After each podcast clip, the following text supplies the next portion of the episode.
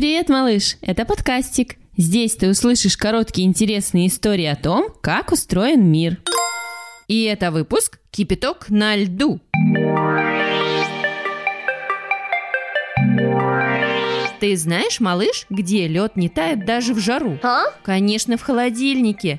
Или на северном и южном полюсе. Там же всегда холодно. Или высоко-высоко в горах. А еще и зимой, и летом лед можно найти на хоккейной арене. Как он там замораживается? Где-то стоят тысяча морозилок и морозят огромные куски. А потом этот лед притаскивают и укладывают ровненько.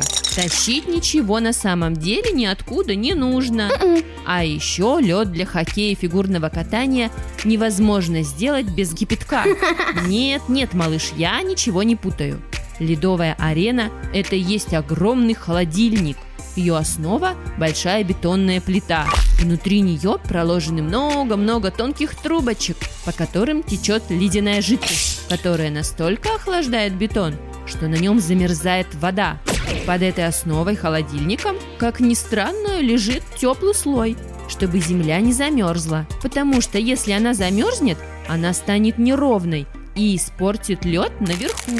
Чтобы сделать лед для игры, сначала включают холодильник бетон. И только через день, когда он становится ледяным, на него заливают слой воды. Когда она замерзает, этот первый слой красят в белый цвет для красоты.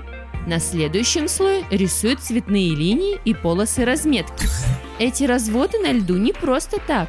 Они нужны, чтобы играть. Линии обозначают зоны защиты и нападения – центральный круг, линии ворот. Они помогают хоккеистам соблюдать правила игры, судьям и болельщикам следить за матчем. Когда разметка нарисована, заливают последний прозрачный слой льда. Этот слой делает идеально ровным специальная маленькая, но очень нужная машинка. У нее есть огромный нож. Он срезает слой льда, бак с кипятком и тряпка полотенца. Можно подумать, что кипяток все испортит, расплавит лед, но наливают его совсем немного. Он заполняет все трещинки и неровности. Тряпкой машина натирает получившийся лед. Готово! Можно играть и кататься. Эта же машинка заливает и полирует лед во время перерывов на матче. Потому что на игре лед портится от коньков хоккеистов.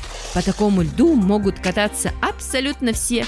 Хоккеистам быть совсем не обязательно. А все потому, что почти все ледовые арены устраивают свободные катания. Можно прийти и представить себя игроком. А вдруг тебе захочется тоже стать хоккеистом? Почему бы и нет? Как? Слушай в следующем выпуске. Выпуск создан при поддержке хоккейного клуба «СКА».